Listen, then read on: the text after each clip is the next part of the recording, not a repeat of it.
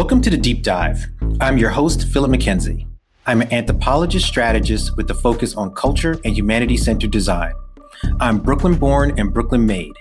Every week, I will bring you guests from a wide variety of backgrounds who, despite their different areas of expertise, share traits in common.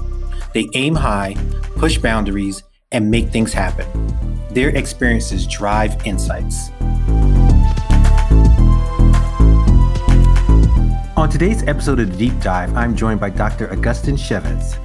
As an architect and academic, he has dedicated his career to understanding the notion of work and uncovering environments that best support our working lives. Gus's interest in the relationship between people, space, and technology saw him pursue a PhD on the evolution of workplace architecture as a consequence of technology development. His work has been presented at various international forums and publications. As a sought after speaker, he has delivered international keynotes and is a TEDx speaker. He has also contributed to workplace strategies in Australia, New Zealand, and Singapore.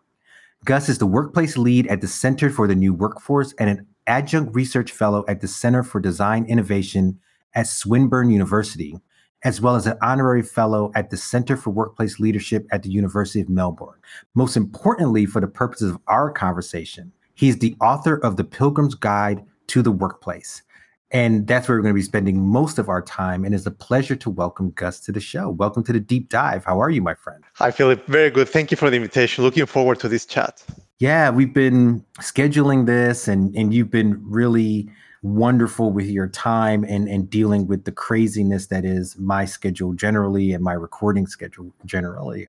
I tell people I record in these huge bunches. So it's like getting them all all down and done sometimes is a yeoman's task, but I was really excited for our particular conversation because, you know, it, it gives me a chance to talk to someone who has really put a philosophical lens onto how we think about work, our workplaces, our environments, our structures. And it's not something that you often see. And as a self avowed supporter of things like unions and the right to organize, when folks are talking about like work and where future of work and where do you see work like my tagline is the future of work is labor right? If you're if you're not talking about people you're not talking about work. I don't want to hear about gadgets and doodads and apps and all this kind of stuff. So i'm really excited to talk to someone who has given this really amazing amount of thought and intellectual rigor. So i, I want to applaud you on that. I'm going to start at the beginning, obviously, but I felt like a lot of what's being offered in your book, and, and this is just my particular takeaway, is who are we as people? Because so often we define ourselves via our work. It's one of the first things that people ask when they meet you. And maybe I'm I'm generalizing from a New York perspective where that's usually one of the first things that people ask. What do you do for a living, right?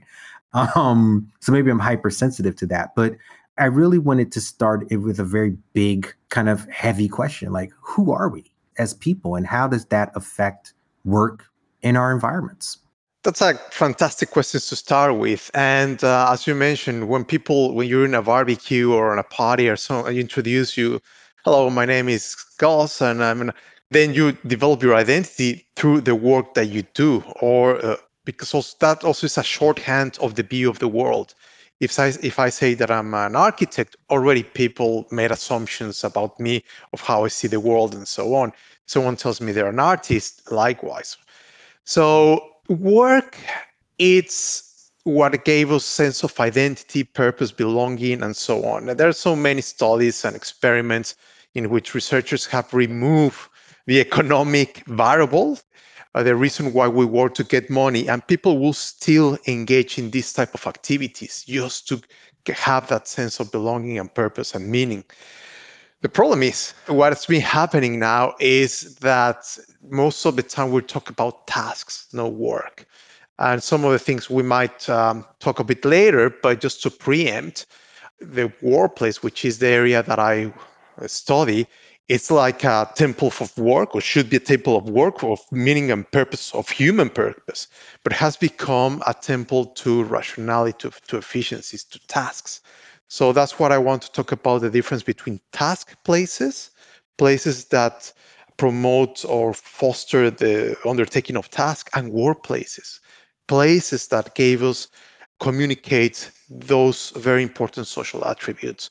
The problem that the office is going through is that it's going through a crisis of um, of being a task place and not a workplace. You led us into a very interesting place because one of the things I often wrestle with is not in my own work, which is joyfully chaotic, but in previous works and when I read about work, there's a, a focus on efficiency, right? And I've often made the counter argument that we should be focused on what's effective rather than what's efficient. Effective to me means, and, and these are, are not sort of academic definitions, these are just my definitions of someone who works, right? Is that I want to be effective at what I do in using my time. And efficiency, it measures the completion of, at least in my mind, when I think about how efficient something is getting done, there usually is a, is a matter of speed, right? Like how quick we're doing the thing. And speed at something isn't often the best measurement, right? It always strikes me that a lot of this thinking from a, a managerial discipline comes from like assembly line thinking, right? That the faster we can roll the Model Ts off the assembly line, the better it all was. But I don't know how effective that is, right?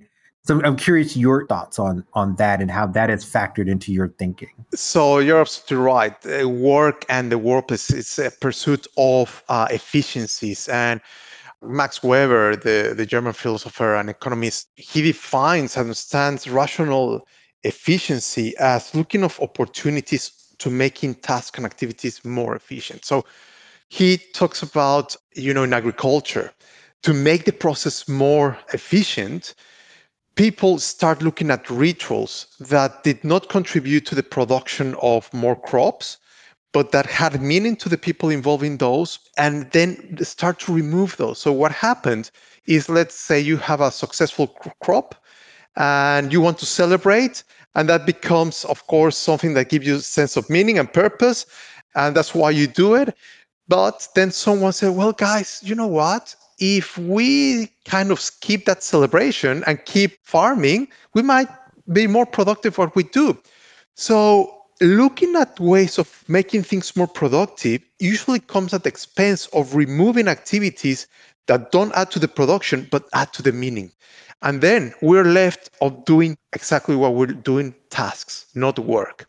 So that's why i see also proliferation of the use of gamification in organizations because what they do is they try to reintroduce purpose in meaningless tasks we have become so effective in the tasks that we do that they're just processes, as you were saying, that can be done and automated. That's why now a lot of people are shaking their boots with ChatGPT and all these AIs because we have made it so automated that machines can do them. So that's the double-edged sword of efficiency. And this misunderstanding that efficiencies will give time back to the employer or to the person are flawed people think that with ChatGPT and uh, we will release time of our day because we can now rely on technology.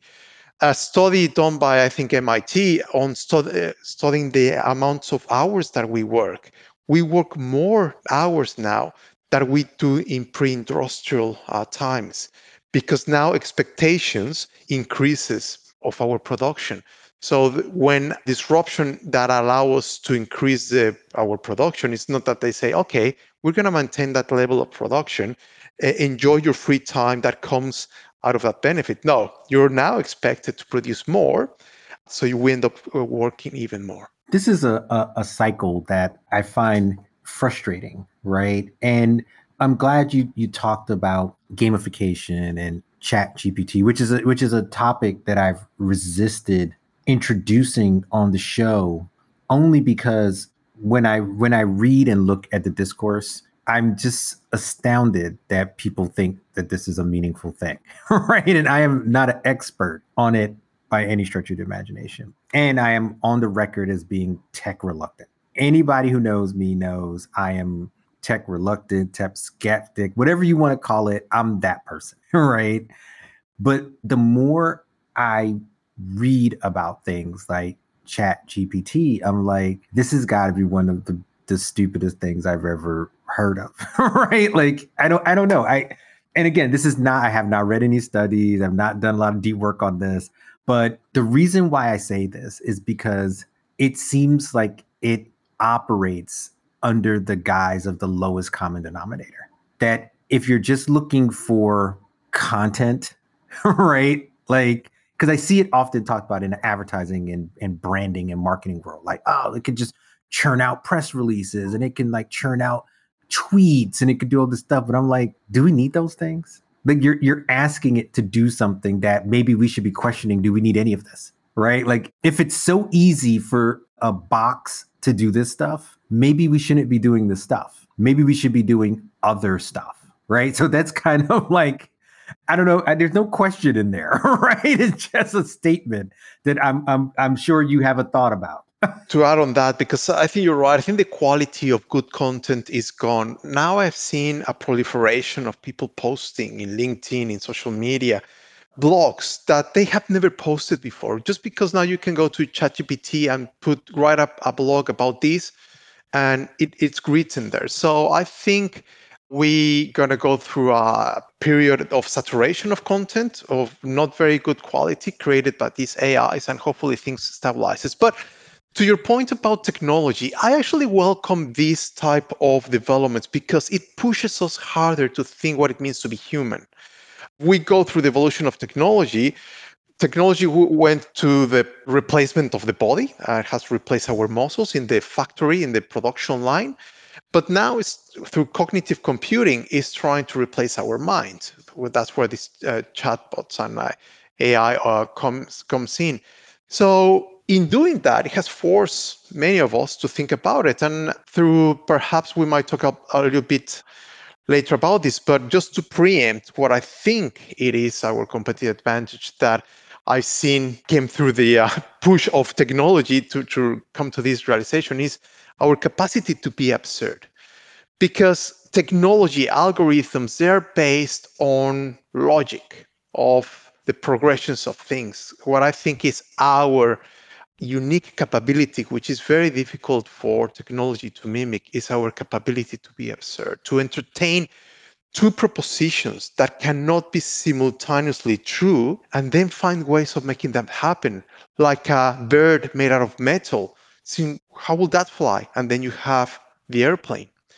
Is this type of innovations that creates better futures, not innovation by having what we currently have just cheaper and faster, but creating new societies. So that's why I'm excited about these developments, not because of the short-term production gains, but because it pushes us to redefine us as humans.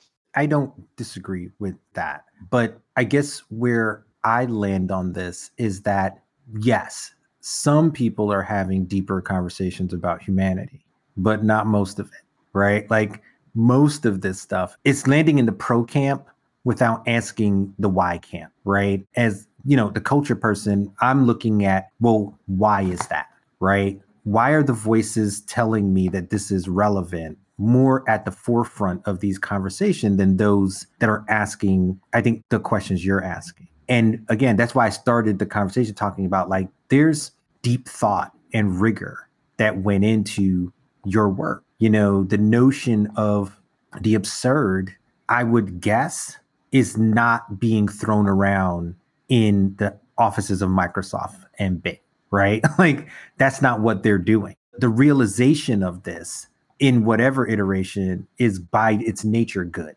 And what I'm trying to suss out is the bigger question is what are we asking these tools to do? And why are we so quick to believe our minds work like this? Because our minds don't really work like that, right? So when they're telling me this thing is thinking, I'm like, I don't know about that, right? When you introduced the book and you said that it presents some philosophical views about the work and it's interesting because I think that already paralyzes. I, I, know that there's a bias in your audience, perhaps people that are like-minded and like uh, seek this type of thinking. But it already paralyzes the word philosophy because it immediately positions it as the opposite of practical. So, this type of thinking, this type of pursuit, seems to be at odds with what we crave and what we actually do in the real world. So that's why I'm trying my earnest not to position the book as a philosophical book, even though I think it is, just but because I want the learnings and and we're going to talk about maybe that bit later to be implemented. And how do we break the barrier of the deep thinking, the purposes, the the strive for human? I can have one-to-one conversations with people about the future of work, and they always point to a better, more human purposeful uh, future. Then, as a society, as a collective, we go the other side. We go to the side of optimization, of or and so on. So those are very important questions to solve. I think, and, and maybe again, this is definitely a bias in the audience of the show. that is undeniable. But I think that is useful to the extent that the idea that philosophy isn't practical to me is crazy, right? because I think these are the most practical questions that exist, right? Because we're we're talking about there is no more to me practical and useful question than meaning in our lives, right? The relationships between each other. So wherever those conversations are being had, to me are the most important conversations. Yes. Right. So I think the and, and I'm not giving you advice on how to market your book. I'm just saying that like Yeah, no, no, no. I get it. I think it's a master stroke because when you when you started off at the beginning, because this is one of my prompts, right? And you talked about relocating, right? And being a certified architect in Mexico, right? And now you're moving to Australia and the certification process is now different, right? And so you have a career, you have a title, a place in the world that is severed by a geographical shift. And now you have to reassert that in another geography, right? Some of that is technical, right? It's efficiencies, it's certifying and checking boxes and paying fees. I'm assuming, right? That there's forms that need to be filled out for visas and tickets that need to be bought, right? But what I took from that part of of your journey and i want to get your reflection on obviously but i'm just i'm my why that was so important to me was the severing of that knowing of yourself in one place vis-a-vis another is the emphasis behind all of this that's a fantastic question again and, and it goes back to the how we introduce uh, or we start talking about this about work and identity so you're absolutely right when i was in mexico i had my my family, my friends, my food. And I anticipated that when I moved out, relocated to Australia, I would miss those. But I never thought I would miss my ability to be called an architect. Because when I got here and people were asking me in the professional circles, so Gus, what do you do? Well, I'm an architect. And then people would start me telling me, well, actually, you cannot call yourself an architect because an architect term is protected by law here, it means something. You need to go to, through a registration process. And that created, I want to say a crisis because I don't want to be that existentialist, but uh, uh, that identity, I cannot, what do you mean? I mean, I was an architect in Mexico. Why cannot be an architect here? I lost my family and food there. But how, why am I losing that part of my identity here? I, I'm, I'm bringing my brain with me. That should stay. Long story short, you need to register for three years, do go through a process, three years, and so on. Of course, not a process of identity, of re- regaining your identity. It's a process of contract management, making sure that if you're sued, uh, you understand the contracts uh, and the practice of architecture in that term. So it's again, it's not about the profession of a self creating identity. It's about ensuring the uh, the smooth, liable, the liabilities of the profession. But it did lead to asking really big questions. It is asking very good questions. Yeah. And those are the big questions that I love, right? Because if we are identifying and connecting some part of ourselves with what we do, then what does it say about ourselves if we continue to build and work in spaces that don't serve us, right? Or or maybe don't serve us as well. And these are big questions, right? In the sense that, you know, as, as we now live in a COVID world, right? Because I, I resist using words like post COVID and all that kind of stuff. Because despite the attempts of, of the media, COVID is still a thing, right? Like still exists, despite the fact that mandates and a lot of stuff have shifted. But COVID is a thing. And at least here in the United States, there has been a, a marked push by most corporations to get people back to an office, right? Back to this place where work happens. And we existed from 2020 to now in a number of different things distributed, work from home, whatever you want to call it, right? Work was now happening in other places. And as someone who has lived that before those were the terms, it didn't seem odd to me. But these were huge shifts in the way people were thinking. So you've given deep thought to what our work places look like. So what what I'd love to get your thoughts on is these shifts that that I've highlighted have seen this urge to pull people back into an environment. You know, how has that impacted your thinking around what a, a, a functioning workplace can and should be? So, going back to your point of uh, the importance of better questions, I think better questions will shape better environments rather than the answers. We are obsessed with the answers, we don't pay too much attention on the questions. So, finding that better place to work can start with better questions. One of the questions that I had is well, okay, people, you, you mentioned the office and this push back to people to work there. Now, if we plot the history of work, how human beings, how long have we been working for, we will see that the office has contained the notion of work for a very, very short time. Didn't exist. It's not a natural phenomenon. The way we talk about the office now, it's like that is the God given place of work to occur. And if it doesn't happen there, there's very wrong reasons. So if it was not created there, well, when was it created and what was the context that gave us? So that question led me to start studying the history of the office. And it's very much recent than people think it is. I'm not going to bore you with the details, but it was created with a context that has ceased to be relevant to us. And still, we have this legacy that work needs to happen there. So, the way that I resolve the current problem that we're right now about hybrid working, uh, should we work from home, from the office, is work at the workplace. The workplace is the place that you're working. And if the office was an invention, a product of its time, now it can be reinvented. Let's think about how we rethink co-located environments where we work, because that's what you can define the office, and then other spaces distributed and so on. This is important. This is not just semantics, because hybrid working tethers the notion of work to the office. And because it's the office and then satellites on other places. What I'm proposing is forget about that conversation and talk about the workplace, the places where work occurs. And that opens so many opportunities. And all these mandates and things go second level. You know, it's more about the attributes about these places that we we're working because one thing that the COVID made is actually debunked the working anywhere, anytime motto. You know, before then we used to have this work uh, anywhere, anytime motto, and we thought it was true.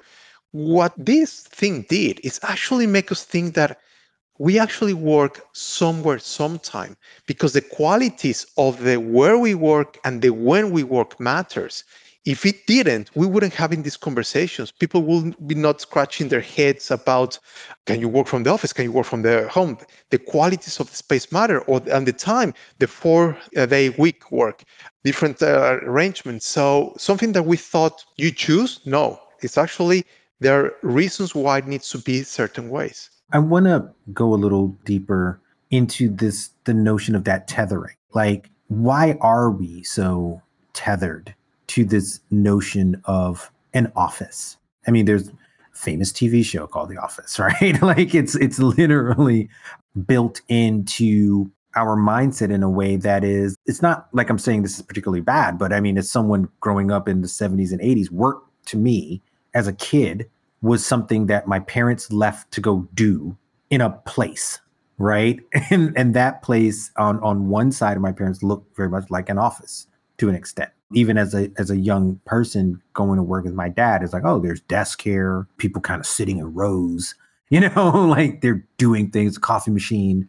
You know, this in the 80s where people had coffee machines, there were no Starbucks, right? So this is an idea that has beyond the practical has some cultural resonance that I'm curious about. So I would love your your thoughts on, like you said, it starts with an office and then satellites, and you're trying to break that, right? And and so I'm I'm trying to get at why are we so tethered to that original idea in the first place? Well, funny enough, in going through this process of the history of the office or the workplaces, we used to work at home before there was an office.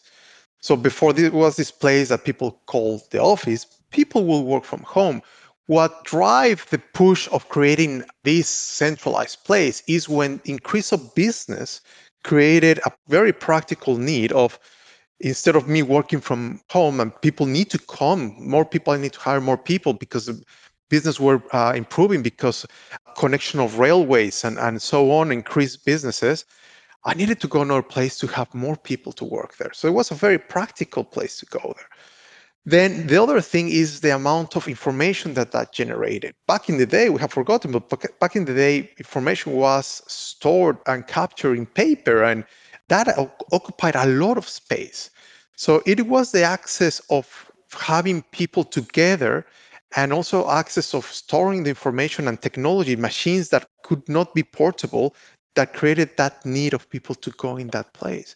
But again, we started working at home. And even banking dynasties like the Rothschilds, the office was an emerging typology. They still were working from home. They, they'll have their clients because the type of uh, messages that they want to convey to them about opulence and tranquility and so on, it was better communicated, they thought, at their place, at their home, than at this emerging typology one thing that we need to remember is that the workplace is not only the place or the office that people go to work, but also send messages, messages to the community, messages to their employees, and they anchor culture uh, in this environment. So it's a very cultural and message loaded environment how we define work and before i think we, before we start recording you were saying that it's hard for you to define work because sometimes you're doing things that you enjoy that cannot be perceived as traditional work and that also comes to this because how we define work is very difficult the same activity watching netflix for me might be leisure but for a professional critic might be work so it's not the activity in and on itself that defines the notion of work. It's not also pay pay work because I could be caring for an elderly parent or so on that I don't get remuneration for, but it's still work. It's the same activity. So some people, uh, this go back to the Greeks and philosophers, have defined work in opposition of leisure. So if it's not an activity that is leisure, then therefore has to be work. This creates also, as an architect, very interesting uh, dichotomies because then you have environments, domestic environments like a home, which sits in opposition of what happens in another place, which is the office. Before we didn't have that separation, and now we have a very clear separation of that through the work and environment. But, and that has created uh, people need to navigate these cognitive barriers of work-life balance that they say and what how do i cross these boundaries that is a boundary that i've not learned to navigate at all because like i said i'm always doing something that to me is connected to my work quote unquote because my work is life and people right so i feel like if i'm in the world work is happening but one of the things that that challenges me and i'm curious to get your thoughts on it is work is also broken down into these a lot of different sections and lines that to me cut across class and culture and how we see ourselves in the world, right? So when COVID hit, which again is just a kind of a useful delineation, and people started talking about, you know, work and what are we going to do and work from home and all, all the things I already cited, you know, a lot of that becomes, well, some people can do that, right? Some people's work has the ability to plug into Zoom or Microsoft Teams or whatever, right? As inconvenient as it might be, there's still the the ability to do it. Other people's work, there is no Microsoft Teams or Zoom, right? Like if you are a conductor on the A train here in New York, the only way you're doing that job is to physically leave your home and go to the depot and start the train and move the train from 207th Street out to Queens, right? That's how that operates. And so we kind of came up with another label called essential workers, right? Those were the people that were kind of busying themselves around while the rest of us worked from home, right? So if you needed your Uber Eats, there was someone that was bringing it to you, right? While you worked from home and they were in the streets during the pandemic and continue to be that way, right? And we have a, a technology world that makes that more and more the thing, right? Uber and Uber Eats and all the things, right? So it it feels to me that we have started to more bifurcate work. You know, there's the knowledge economy, right? There's skilled versus unskilled. There's white collar versus blue collar back in the day, right? Very long preamble. But what I'm trying to get at is how do we, in your mind, create places where people work, as as you stated, while also recognizing that places where some people work has created for them, right? They don't have input into what the McDonald's look like, or and it doesn't need to be those examples, but it could be anything. So I did this thing that I describe in the book uh, very shortly. I walked from Melbourne to Sydney, trying to incubate a unique idea about work, and that was a very intense experience, as people can imagine. And then imagine coming back to my work, to my, my job, my daily job, and I only had two weeks between having that very intense experience of isolation, introspection, and so on, and going back to doing my job. And as I was sitting there um, as a workplace researcher, it took me years. It took me years to be able to articulate what I have learned. So for a while, I thought I didn't learn anything about it. So it's not that I came back like the Messiah or with a, the illuminated one with with the answers of the world. No, it took me years to digest that. But one thing I did notice at the moment I came back the first week at, at my job, that the things that we measure workplaces traditionally were not conducive to what I thought we should be heading in the way that we design environments. How many people come to the office should not matter how many square meters we have should not matter. They are important factors that we need to work with. I'm not living that far detached to the practicalities of the world, but measuring the success of work environments by those measurements were not, I thought, uh, meaningful. So, in looking for more meaningful measurements of work environments, I came across a very interesting framework of dignity, measuring dignity in the workplace which I thought was a very interesting metric because dignity is a self-worth of assessment of my own worth but it's also very social because it's validated by the system by my peers by society. And then you come across by dirty jobs through this framework. Some jobs might be dirty like uh, being a janitor perhaps. It's physically uh, dirty but they're also morally dirty jobs that some people might argue uh, working in tobacco, guns manufacturing, um, all these type of things, they have uh, some morally wrong layers there. So this creates fascinating ways of understanding work and it makes it human it, also within the context of society. And then for I created in collaboration with others, put together a team to try to design for dignity and develop a framework uh, that will allow us to understand how dignity travels through social networks in our work environment and design towards that. Now, of course, this is very speculative. It does not have the rigor or the validity of other more established ways of measuring the work, uh, work environments, but I think it should be pursued. It's worth uh, trying to understand because it talks about to what you were mentioning before. Yeah, absolutely. I mean, I've I've always said there's dignity in all labor, right? Like I probably learned that through my my family and also Charles Ingalls from Little House on the Prairie, which was a very formative show in my life growing up.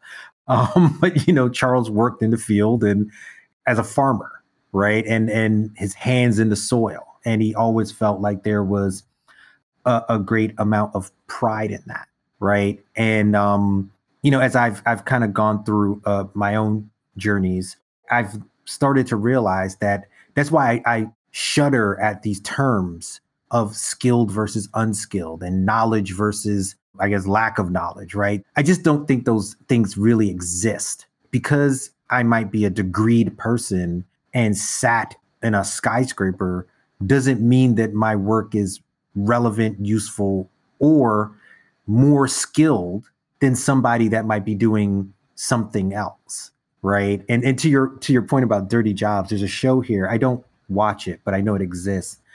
It's like on one of these weird american networks um, called dirty jobs. And the host goes you know some guy who cleans up sewers or like a, a person who has to like scrape things off of a, a skyscraper or something. So all these kind of quasi dangerous and literally jobs where you are dirty he will do the job with the people and kind of teach you about like have you ever wondered how you get gum off of the 80th floor of whatever? That kind of show.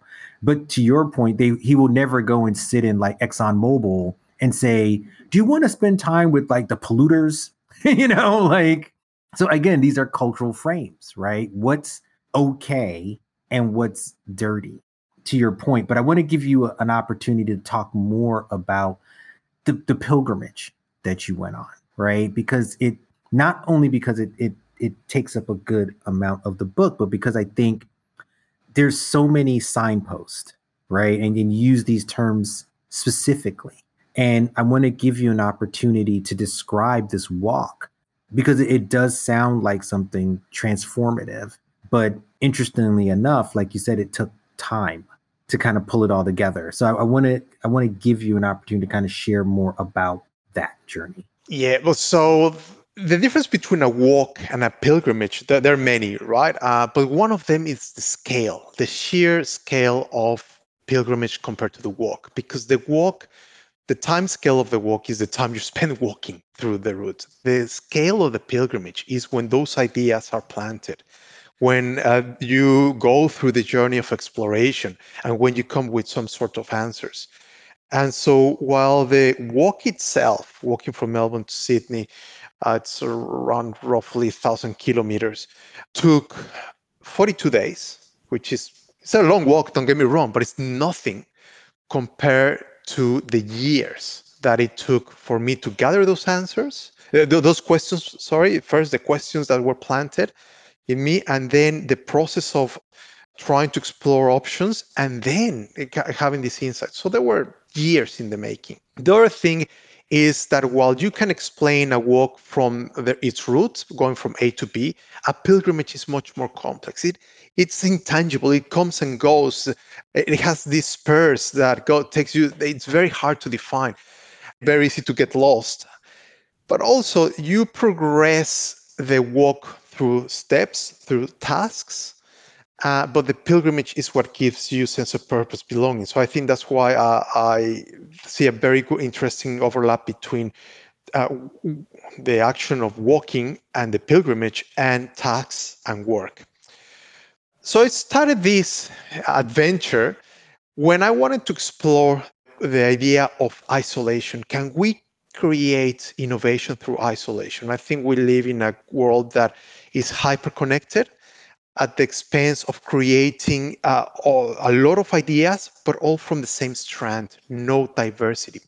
So I engage in this 42 uh, day walk completely in isolation, no stimulation uh, from listening to podcasts and all this and that. And I, that put me in a state of mind that was very unique. And I actually, um, for one second, I actually cited that. Like you had those rules, right? That you were going to do it alone and you were not going to have any distractions, right? And distractions were, like you said, no music, podcasts, books, all those kind of things, right? So I, I highlighted that and underlined it in my question because I think that added, an, at least when I read it, that added another layer of like, damn, you ain't got no music, exactly right. But that created an environment. So as an architect, we tend to think only as, as environments, you know, as the physical environment, but also the, the the state that I was in. So imagine not listening to or having stimulus from reading or music or whatever, walking day in, day out for weeks, for hours.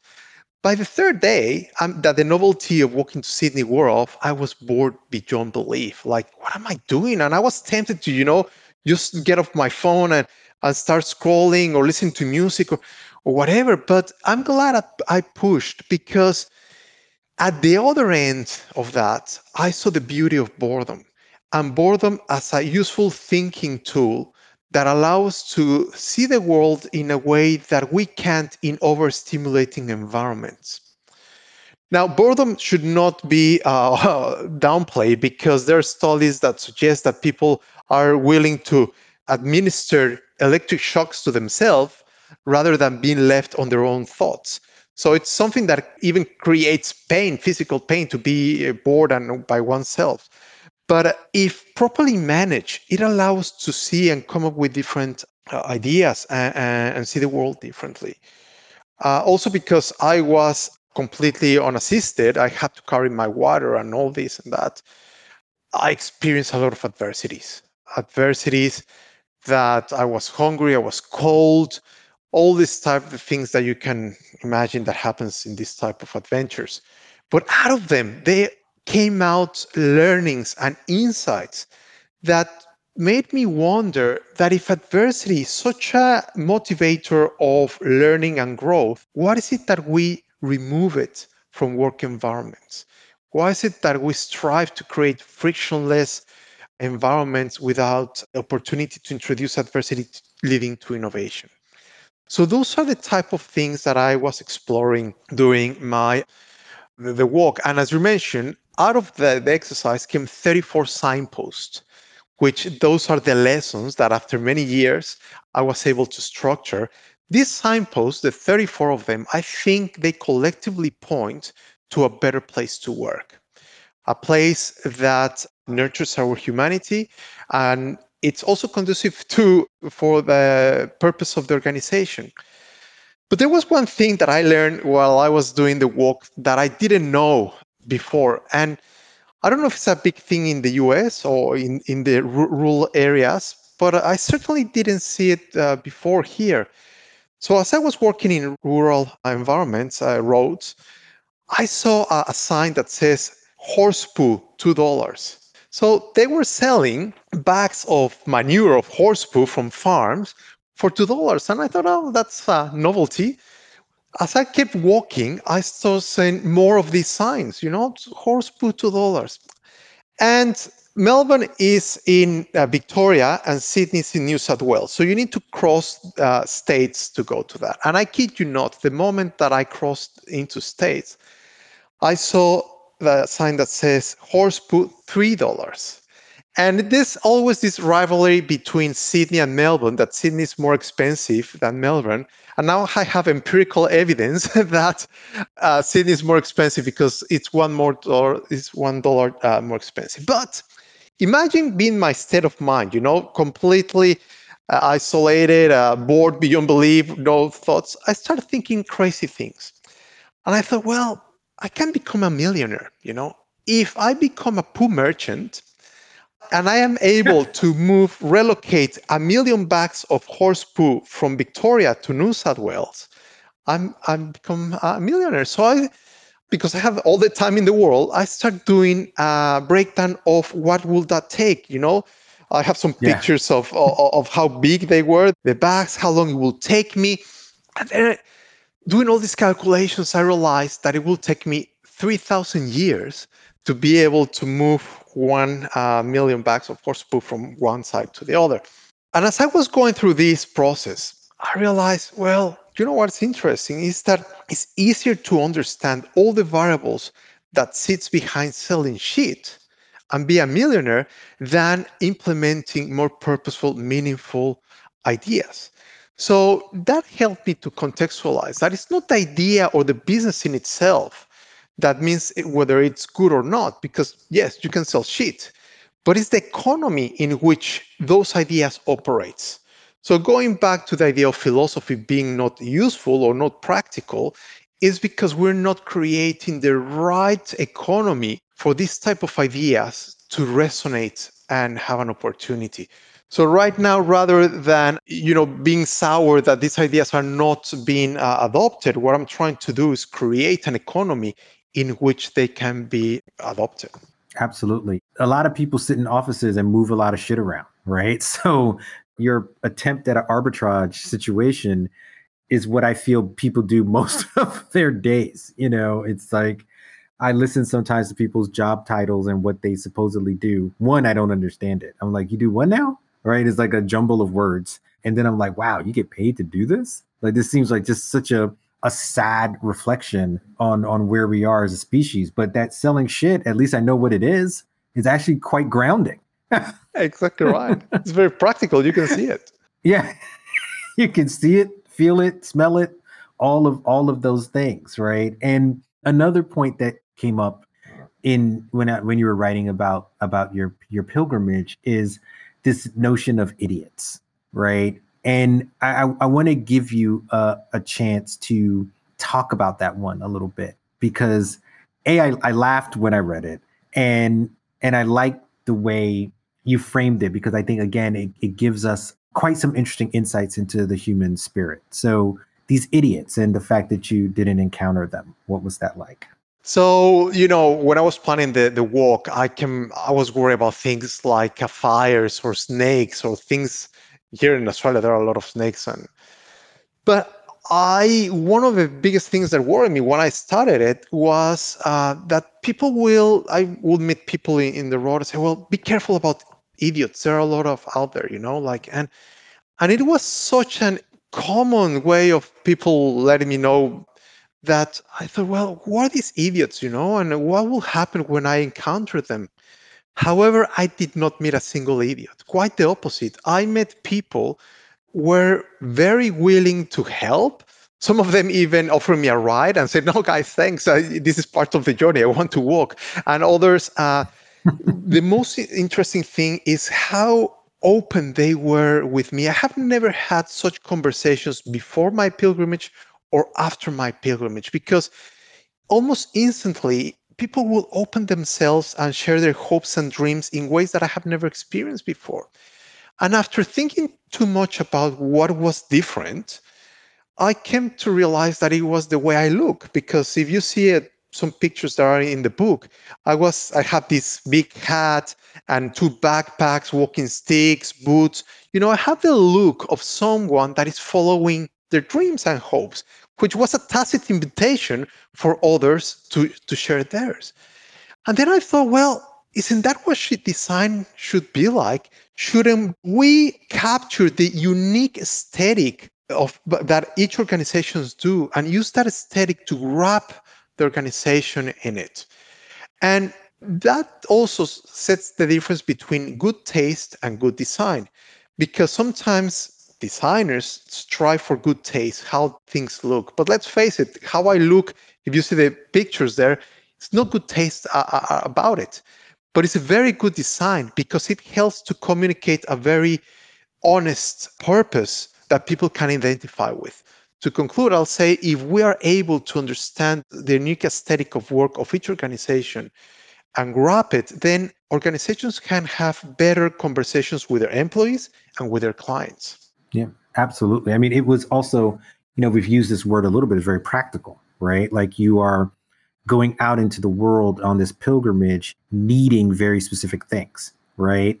And it's not a fashion show, right? Like it's for very practical purposes. I, I was I was really touched by that part because you know America is a place that has this like romantic notion of exploration, obviously that that is also rooted in exploitation, extraction, and colonialism, right? So I'm not looking it over, but I'm talking about the branding of right that America is this frontier. You can go out in it, and I've had friends who have like driven cross country. You know, there's all these things that are very, I think, somewhat unique to American pop culture, and I love the the notion of your pilgrimage, and I thought to myself like I would never do that here, right? One of the reasons would be because of the idiots that travel in the United States historically, and, and I would argue even in present day, has not been safe for people who look like me.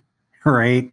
So the notion of like me saying, like, hey, I'm gonna walk from New York to even Buffalo, right? So I'll, I'll like put it in in a New York state of mind.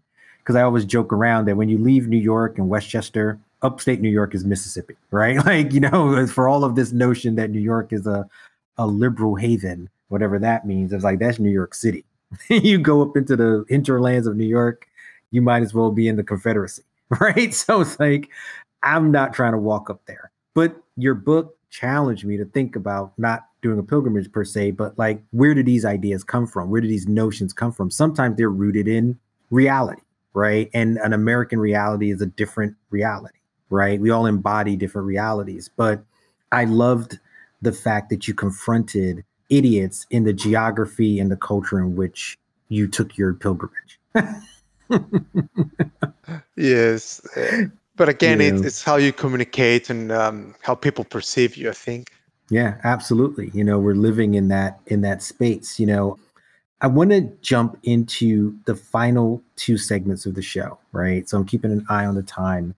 And the first segment is off the dome, where I, I ask questions where it's literally the the first thing that comes to one's mind. And and your pilgrimage was ripe for questions, right? Um, during your pilgrimage, what was the oddest, like most unforeseen place that you ended up spending a night? Camping places. Sometimes I will have to camp next to the road they were quite interesting, but also other ones were pubs, hotel. Uh, in here in Australia, they call uh, bars, pubs, hotels because they used to have back in the day a little uh, accommodation. I will stay there, and then you get a glimpse of type of Australia that I never got to experience. So they were quite interesting. Okay. and what is the one item that looking back on it, you wished you'd had on your pilgrimage that even with all your planning and you do you have like these great pictures of the backpack and all the things you needed. Like what is something that you realize kind of halfway through, like, fuck, I really wish I had this. It happened to me the other way around, you know, because I, I had to carry things I was always thinking, what can I let go? because it's so heavy. And in the book, I mentioned one of the first things to go was a towel.